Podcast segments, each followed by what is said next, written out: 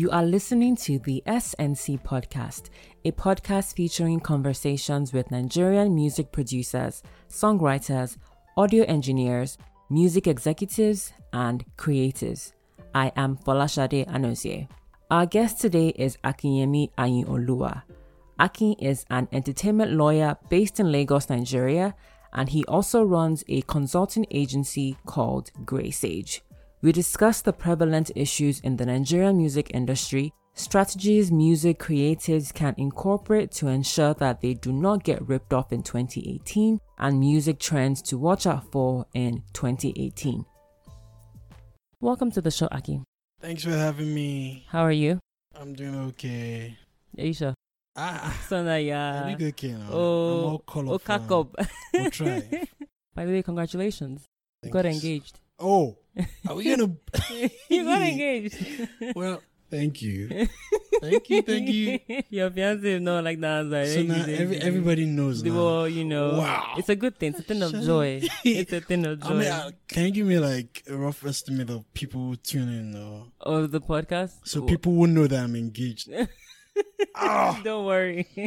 We're looking forward to the wedding. well, it's around the corner. Yeah, yeah, that's cool. Looking forward to that for you. Congrats to you and your fiance. Thank Now, for those who do not know you, you are a lawyer. Yes. So, I can you give us a brief background about how you got into law? Well, the major influence would be my dad is a lawyer and um I think growing up I was much I was quite active, uh, talkative. I used to top my class too, so it was only natural for people to always pointed out that I'll make a good lawyer and which is something traditional. Everybody wants a lawyer, doctor and uh, an accountant in the family, so and as the first son, I think um, it was easy for my dad to convince my le- um, my lesson teacher and my other teachers to just point me in the direction of being a law student, being a lawyer ultimately. And why did you choose the field of entertainment law as opposed to corporate or litigation? Where did that interest come from?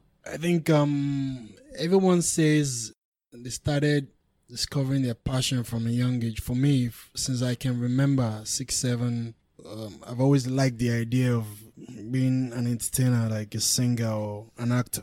So I was in the choir since like six, seven, up until my teenage years before going to the university. So from secondary school to uh, that was the era of um, plantation boys miming all the songs trying to be cool in school singing trying to impress the ladies that was like the starting block Yeah. to stand on to um, solidify the interest you know in expressing yourself i found that as a as a medium singing and acting Okay. so that was what for the passion for being an entertainment lawyer, a lawyer who works in the creative industry. In school, in uni, Unilag, I attended University of Lagos. Every other thing apart from studying was about being an entertainer, singing, writing songs, trying to be cool. Because I wouldn't consider myself as a rich kid or any other avenue didn't afford me the opportunity to express myself. So music was that uh, medium. So I stuck to it and the high point for me was in when I was in year three. I got to perform at the Future Awards 2007. Are you serious? Yeah, same stage. Wow. I wanted to be like R. Kelly or Donell Jones. yeah, before you go on, drop some harmonies. Baby, put your mind into a song. Imagine that we're all alone. Two years and my friends are gone. You and me getting it done. Ah. Every now and then, if you follow me on social media, I say try to show off. Are you serious? I got it. That's cool. What was your stage name? AKY. AKY. AKY, Wow. the whiskey. I swear that, man. Are you serious? AKY Like my- the whiskey. the Whiz. That's W H I Z. Okay. What's Yeah. your name? But there's a whiskey now, so? I can't. I can't even try to use that name. yeah. now. So when did that um when did you decide that that passion or interest had to be put to the side to focus more on law? Yeah, man. When I was resuming in law school, Abuja, Bwari, I had a very, very deep conversation with myself. Like, I'm to be 23. Do you still want to chase this dream of being the next R. Kelly, or do you want to just try to be of help to the next generation of creative? And I was just trying to look at examples of people who make the stars. And the funny thing is, what also opened up that avenue for me to think in that direction was um, when I was in year four or five. I was trying so much to push my music, but I couldn't get the right platforms or the right people around me. So I stumbled on a story, I think an interview of Audu Maikori, and all those things he was saying just pointed in the direction of maybe someday I could own a record label or, or I could be an entertainment lawyer. So I think the idea just started sprouting like a plan B. If I'm not going to be the star, I should be able to still work in that space to help. So immediately I go into law school, I just stopped everything being a musician. So my mind started tuning into being a great lawyer and being a lawyer that can work with other creative people and you know take them from A to B and help them. And you build- also, in addition to that, you also doubled as a talent manager. Yeah. Can you talk to us about what it was like managing talent and also just navigating the Nigerian music industry? Yes, upon qualifying, I had uh, a full year to serve, you know, the NYSC scheme, and um, that afforded me the opportunity to just try to think what the next step is. I was reading a lot of books on self discovery, and uh, an idea just popped up in my head like to be a part of this community, there has to be a ladder or something to get your leg in the door. And for me, um, I went back to my roots. I had like somebody I used to look up to as a musician, and I still respect him a lot, and I still work with him, Dito Martins. And uh, the book I read then gave me the idea that if you want to venture in any area and be like the go-to guy there, you have to do so much work for free, render the best service you can, and work tirelessly to get the results. And people are watching, and they would actually come to ask that you replicate it for their own benefit, then you can charge. So everything I did upon qualifying as a lawyer, I was smart, I was on the streets, I was well dressed. I just thought that well, I could help to advance his career as a musician, trying to be a talent manager slash publicist, and just to start that movement for him. I recorded a lot of milestones. And I think that is one strategy any lawyer interested in entertainment can also use. Just dive in headlong, try to be useful in that community. While moving up and down, you get to meet a lot of people, build your own contacts. Then people will know that you're special somehow, like, oh, you're different from these other guys that do the same thing. So that was my um I didn't I didn't really plan it though, although I read about it. What book did you read? What, what- Um how to sack a boss actually. Uh, that was like the manual for me trying to chase your dreams you know from the get-go i didn't want to be any kind of lawyer i wanted to be a different kind of lawyer i wanted to enjoy everything i was doing because i was working with two law firms at that time and i didn't aspire to be any any, any of these guys they were great but they were just not my kind of lawyers i think the book it has a lot of great nuggets to you know help you map your routes and how you navigate and what challenges did you face in managing Deton? no one is going to give you a free pass, especially when the talent is not yet big. As a talent manager, you have to be the stand up guy. You have to be ready to bring down doors. You have to be innovative. I remember that's how I met you too. That's how you met what? you, Oh yeah, that's true. you know, the singing movement. Yeah. You know, you have to be up early, trying to connect with people on social media. At events, you have to be nice guy, smile. Even if you don't want to smile. You have to, man. It comes with the terrain. So I think that was what we started, and um, I kind of transitioned into something else for me. So now you're focused solely more on the legal side as Yeah. opposed to being a talent manager. So can you talk to us briefly about the legal issues that you see on a regular basis as it relates to the music industry? Okay, let's start with the popular one: artist label relations. Every other year, every other day, there's a trending story of um, a musician fighting with working out on contracts, issues of disputes, issues of accounting, issues of investing in money and losing money. I think that's the um that's the biggest example of legal issues that people deal with. Also, I understand that a lot of people are very very passionate about their craft and they don't read the fine print. They just dive in headlong into the relationship. There is no opportunity to negotiate or to even understand what you're getting into. And there's also the issue of um, you know small businesses and debt. A lot of people do work for free, and you can't operate a business. It will never sustain your craft if you are always going to work for free or people owe you money. There are instances where, like my clients, they call me, tell me stories of how we paid blah blah blah blah blah, even the example of Dammy Krane paying people to do promotions, even paying Trace TV, and they didn't deliver, and that became the trending topic on social media. So that is very rampant. So one can assume that people, for whatever reason, are being fraudulent. Then a lot of people are not in the know, you know, the value chain. So most of the songwriters, record producers, they always end up with the short end of the stick when they deal with talent or singers or performers. And at the end of the day they help mold their careers. But somehow a year two years down the line they start grumbling like they were not treated fairly. You figure out that the musician is so big they're now way way out of reach Mhm. the producer that was central to helping Success, to yeah. yeah helping to start the motion Yeah. is nowhere to be found. So I was the guy who was there with you when you were nobody in the studio, Yeah. Working round the clock to make something happen. And immediately something happened. Immediately the gongwa saw. so so you leave. Look, are examples. Yeah. You know, Uh, now before you go into that, I wanted to talk about with this producer Okay. and you know an artist becoming successful thing. Like you, you talk to a lot of producers. Uh, I talk to a lot of producers as well, and we talk about the issue of producers enforcing um, split sheets and enforcing that they ensure that they get royalties. yeah, Now, one of the issues that they raise is that in the Nigerian society, especially within the creative industry, once you raise the issue of a contract, people just blank out. Or you say, talk to my manager about split sheets or whatever, or my lawyer, people just check out. So, how would you recommend that? Like you said, let's even say as an upcoming producer, you want to get your name out there.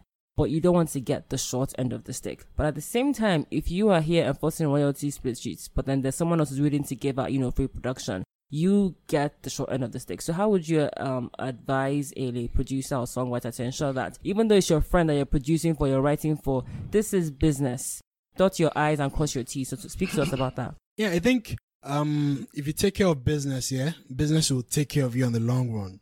I understand that a lot of people are very, very aggressive with trying to build a brand, get their names out there, tagging along with the right brands. When I say brands, the right superstars or people who are in the spotlight, you want to associate with them. At the same time, you can easily tell you're a creative professional and you understand the business. You might not get the fame, you might not be popular and everyone is singing your praise or anything, but you can actually be the guy making money because you understand that creative works have a lifespan of it, you know, of their own. For your lifetime, if you negotiate properly, you can benefit from everything you work on. Even when you are gone, your kids, kids, Mhm. kids Your estate is for like 70 years. Yeah. And even when you collaborate with people, there's how you can negotiate that you can benefit from the exploitation, the commercial exploitation of that work. So if you understand the business, you're not thinking about it now, you're thinking about the long term. And actually, if you put your feet down,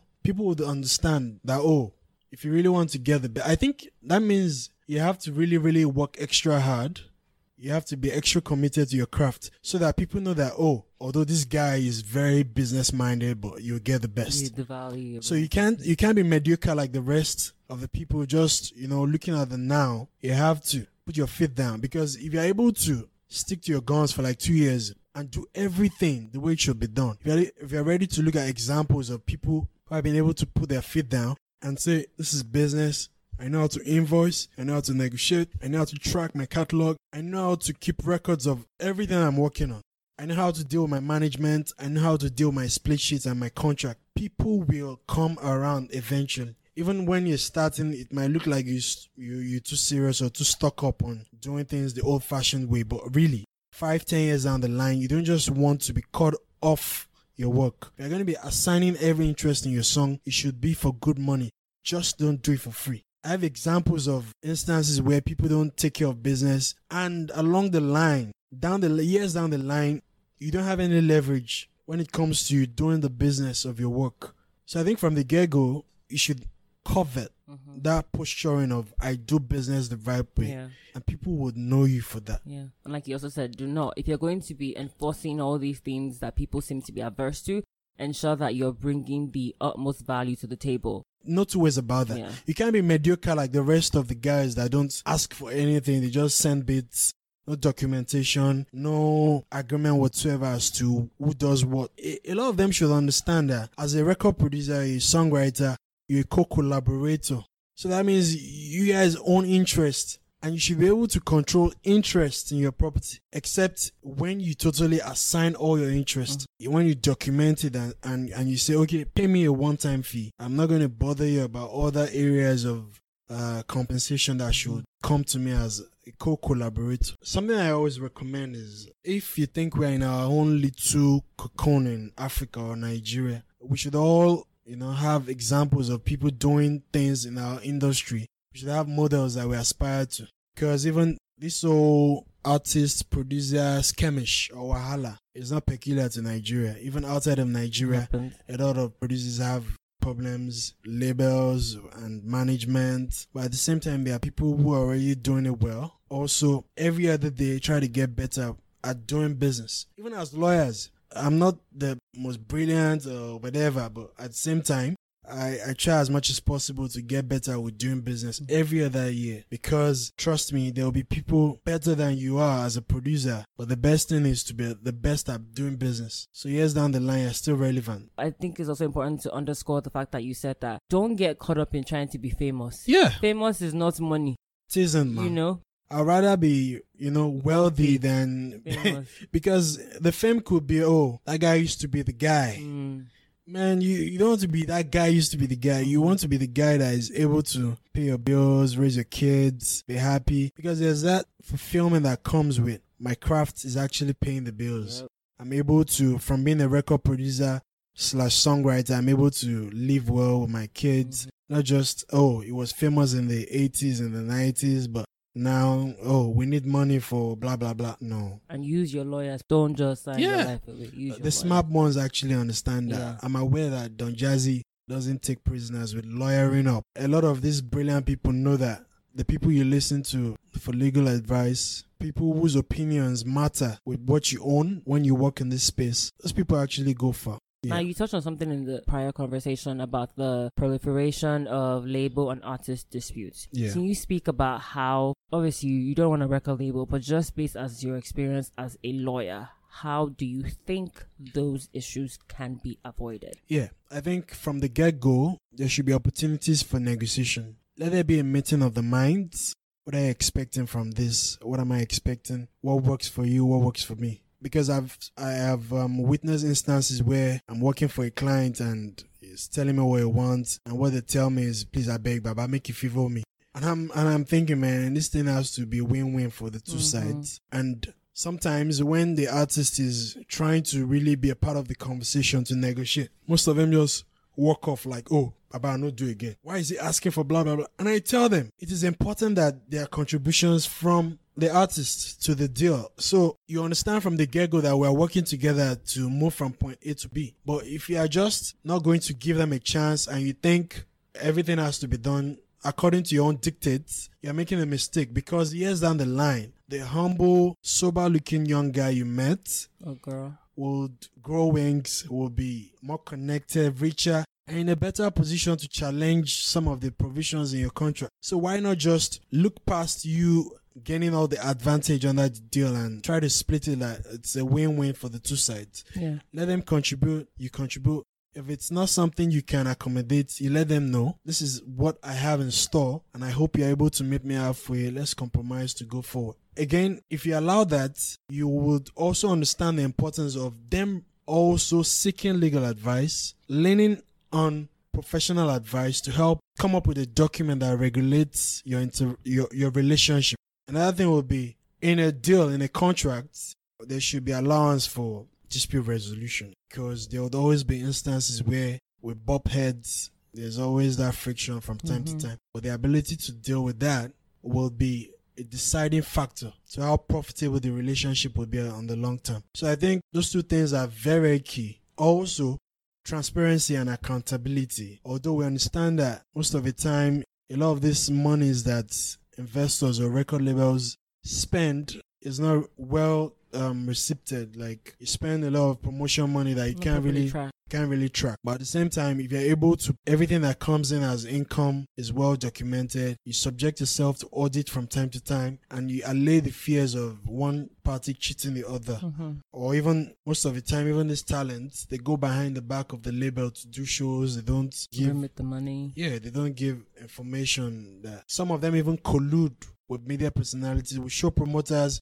they corner money. And now, you know, all these kind of behaviors would undermine the trust that is supposed to cement the relationship. So I think those are the th- key Key, things that yeah. they have to pay attention to. Yeah. Because when these labels part ways with the cash cow, the big talent, most of them are disillusioned. They can't start again from the scratch Mhm. because even takes a lot to announce to develop an artist announcing them helping them to cultivate a brand uh, helping them to launch career it is quite capital Intensive. intensive. So if if i lose out on on the first talent i might not have what it takes. I might not be enthusiastic. I might be disillusioned. I might just retire from i just pack up my bags and stop. Go, yeah. You mentioned that one of the things that made you go into entertainment law was the fact that you wanted to use your talents and your skills to um, leverage and create platforms for other people to thrive, especially people in the entertainment field. One of those platforms is you call it the creative industry narrative. yeah Can you speak to us about that? Yeah, the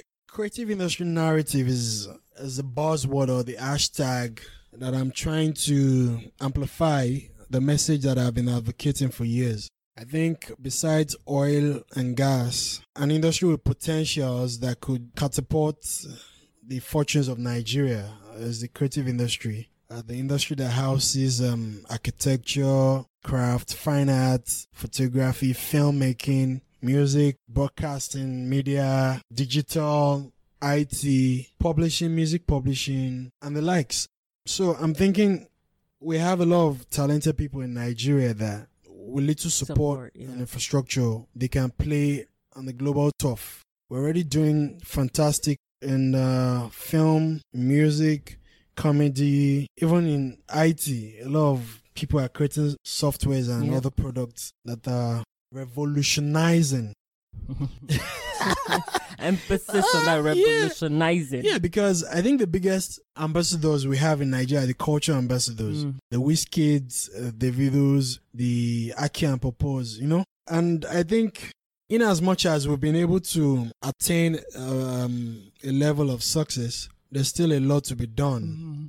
Maybe we have just 30 musicians really making that money uh, or really earning foreign exchange for Nigeria. Maybe we have just two, three production houses really killing it. Imagine the wedding party two was showing in um, Netherlands, was showing in the UK, you know, has been showing across cinemas in Africa. So we need to replicate that on a larger scale. And I think one of the starting points will be creating the narrative that people should pay attention. This is what we are doing presently, and this is what it could be. And uh, I'm more particular about educating people, telling that story, trying to reinforce it, especially amongst the young guys, the ones on the come up, that, you know, that is all they have. Yeah. If we are able to show good examples, they would also keep the fire in their belly burning. Yeah. That it is able, it is something that we can achieve Yeah. it is able to win more foreign, foreign exchange.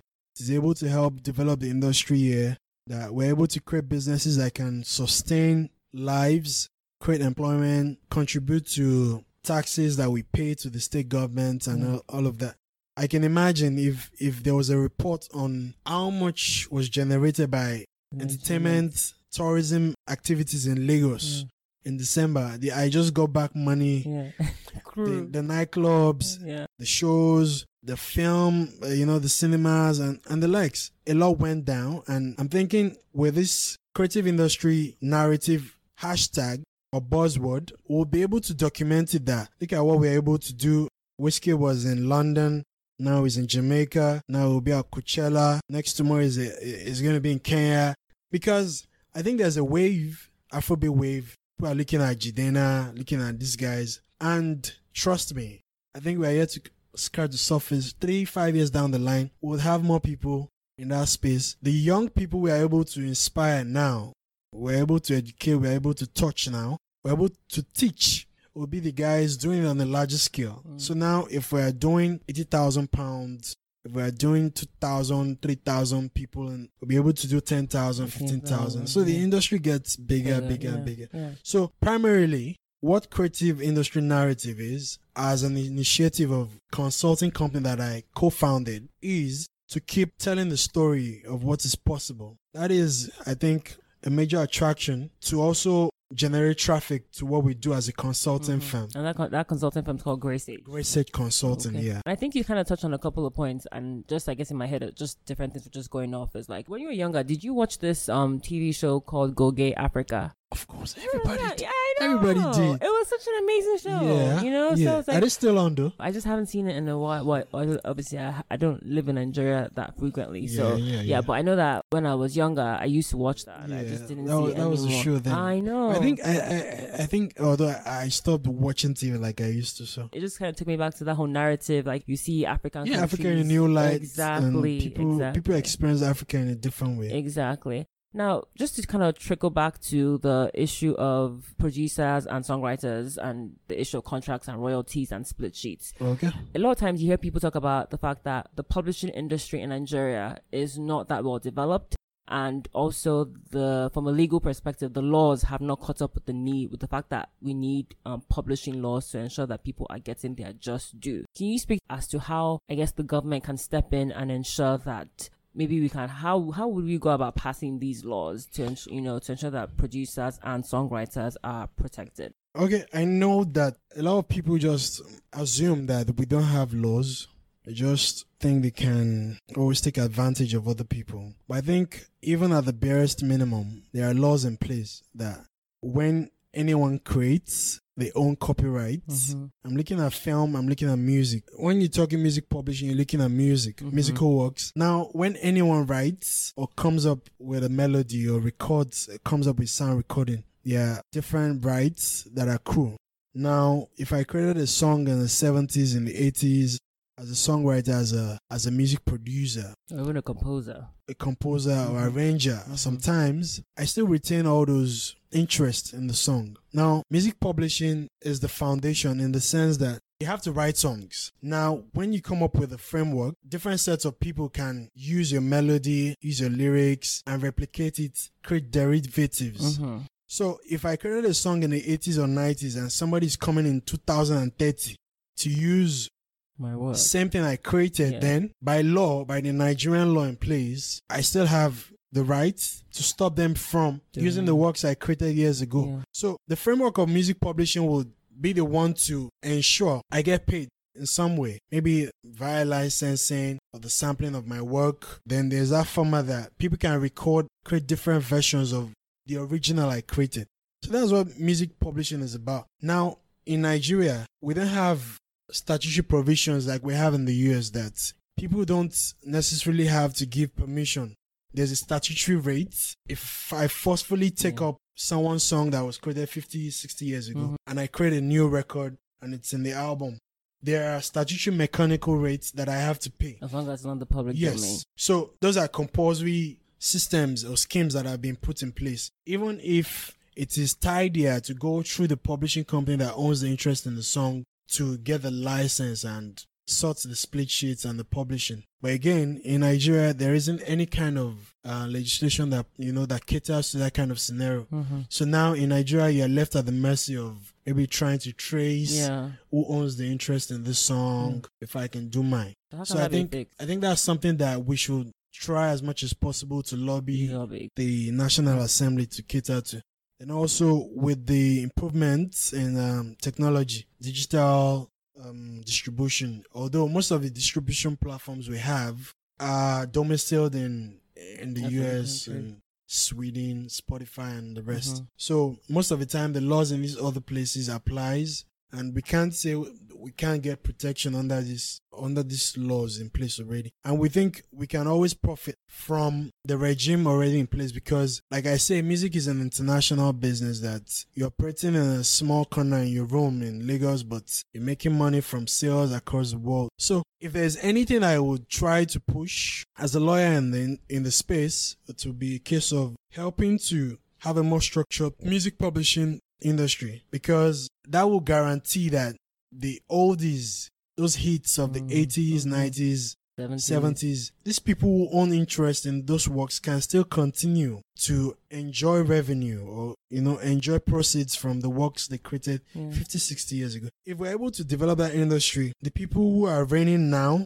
who are creating original works, 30, 40 years down the line, they can also have their works brought up to speed with the with the fashion of the future or what is customary then. And they can also keep earning royalties. Even their kids, even their estates Exactly. get to benefit. Yeah. Now, in wrapping up, what advice would you proffer to producers and songwriters in order not to get ripped off in 2018? I think um they need to pay attention to doing the business properly. Some of them, especially the young ones, should get mentors. If you're not really, really experienced, you should connect with a more experienced producer to show you the ropes. Don't be too proud. Don't let pride and or ego get in the way of your development. Also, you need to befriend a lawyer. That's very key especially lawyers that are very very versed in entertainment law also you know by working with a lawyer you understand that contracts and split sheets are very central they help you keep records they help you track streams of incomes and uh, you know it puts you on a very good footing that you know you're not just working to scatter the seeds you're working to gather to gather wealth you're trying to create wealth you're trying to build a legacy for yourself Yeah. years down the line. Because a lot of popular people now, some of them will be in a better place, some of them will fall off. So you need to be very careful because trust me, a more talented record producer straight out of secondary school, straight out of uni is coming. You know, you have to be able to set yourself up in a place that, oh, maybe you want to be the next Quincy Jones, Mm. you want to be the next um, Dr. Dre, you want to be the next Timbaland or Diddy. Even when you're not winning as a creative, you're winning on the business side of things. Maybe as a record producer, you were so, so good, maybe for 10 years. And you're able to just set up a production company, sign up new producers, have like three producers, sign them up. Everything they create for like two, three years, you have an interest. Then you let them go. You know, keep working on your brand, marketing, placing yourself in important projects. And I think that's the way to go. Okay. Finally, before we go on to the fun random questions, can you speak on Nigerian music generally and what you predict, even though you're not a soothsayer, will be trends in 2018? Nigerian industry is going to get better and bigger. December 2017 was a testament to what this industry can be. A lot of people came up with their own production. A lot of people came up with their own shows. A lot of them came up with new ways to connect with their fans, events. Also, the quality of the music is getting better. The videos and a lot of cross-Atlantic collaborations occurring as you know, well. seeing pictures of Tekno and Drake already. We've conquered Africa, and we should not be too comfortable with that. We should do more. So I think if if we're getting a lot of collaborations before, shout out from international musicians. If we're getting like 10 before, I'm thinking it will quadruple. Now we'll be getting 40, 50. I predict that a lot of corporate Nigerian deals, a lot of brand association with top musicians, it will kind of double because I think we're moving out of a recession, oil prices is going up. There'll be a trickle down effect. Marketing budgets will somehow come into the industry more. A lot of people will get entertainment lawyers like me. a lot of people will pay attention. Yeah. Who, oh, the money should flow. A lot of songwriters should get paid. Record producers should get paid. And I also forecast that there'll still be a lot of people who wouldn't do business the right way. I was very privy to a transaction last year where a record producer was very instrumental in breaking an artist, an international song. And you know, this international deal came. That song was actually what fetched that international deal. Mm. And when the deal came, the artist was like, Baba Baba, I beg, they won't collect this song. And behind my back, that song was assigned to the international record label without paying a dime. And the record producer just exchanged the interest in that song for a collaboration with the artist, which was very lame because you, you were not getting paid, uh, as far as I know. Or maybe you got paid, but you maybe you kicked the lawyer out of the transaction or you got money at the back. But Mhm. at the same time, a lot of record producers will still keep making that mistake. Please try to take care of business so that when these international record labels come and they do deals, you're able to stand your feet like, I still want my publishing, I still want a piece of the pie because there's always a budget for every record. every, everyone signed up to a Sony Music or an international label. There's a budget for producers, so don't shortchange yourself Mhm. for the now. Think of how much money you can earn down the line. Mhm. And I forecast that they said some of these international labels, international music companies are now in Nigeria. Maybe we would have more, or maybe for the first time we would have one of these international music publishing companies come set up shop in Yeah, Nigeria. yeah. That'll be interesting to see. Looking Yeah. forward to all that 2018 has to offer. Now let's go on to the fun random questions. Are you ready? I'm ready. First I was question. born ready. First question is Who is your favorite comedian? In Nigeria, Kenny Blaq oh, that's cool. is my client. Epico, Epico, Oh, that guy uh, is good, Epico. beg. team. That's cool. It's too much. Yeah. Now, if you could own any sport team, which one would it be? Barcelona, Catalonia. I'm not into soccer, so Oh, like listen. okay, cool, Barcelona. Third question is: If you were forced to give up one of your five senses, which One of my, five senses, which one would you choose? Hmm, I don't know. I've never given that a thought. Ah, maybe smell. Smell. Hmm. Oh, okay. I still want to touch. Yeah. I still want to see. I still want to hear. Maybe smell. Okay. There are some people that can't really smell. Yeah, yeah. I think I think smell is a good choice because you know every every other thing But is how? working. But is food still going to be sexy? Like But you but you know that it tastes good. You can still taste. okay, So that's understand, true, you can still taste. It's just that you can't smell the, Mm. you know, like I would miss the smell of obedindi. Know but I know that Afang you. Yeah? Over fans. I've never had afang soup. I don't think Oh, I have. you should try? Okay. Maybe I'll try that before I leave. Final question is what character trait are you currently trying to improve? Um, I think um, I want to be able to focus more on things that are more productive. I understand that my passion for certain things gets in the way of being able to easily sift. You have to be able to conserve your energy and direct the energy you have into the most profitable endeavors. So I think that's something that I'm constantly working on, and I hope I get better, especially with 2018. So things that profit me on the long term or in the short term, I'm able to address squarely. The SNC podcast is produced by Folashade Anozie and Tommy Wafaumi. To ensure that you do not miss out on subsequent episodes, you can subscribe to the show on iTunes, SoundCloud, Stitcher Radio, Mixcloud, or wherever you get your podcasts. So that's T H E S N C P O D C A S T. We are also active on Twitter and Instagram at the same name. Alternatively, I am on Twitter at Shade Nonconform. Till next week, cheers.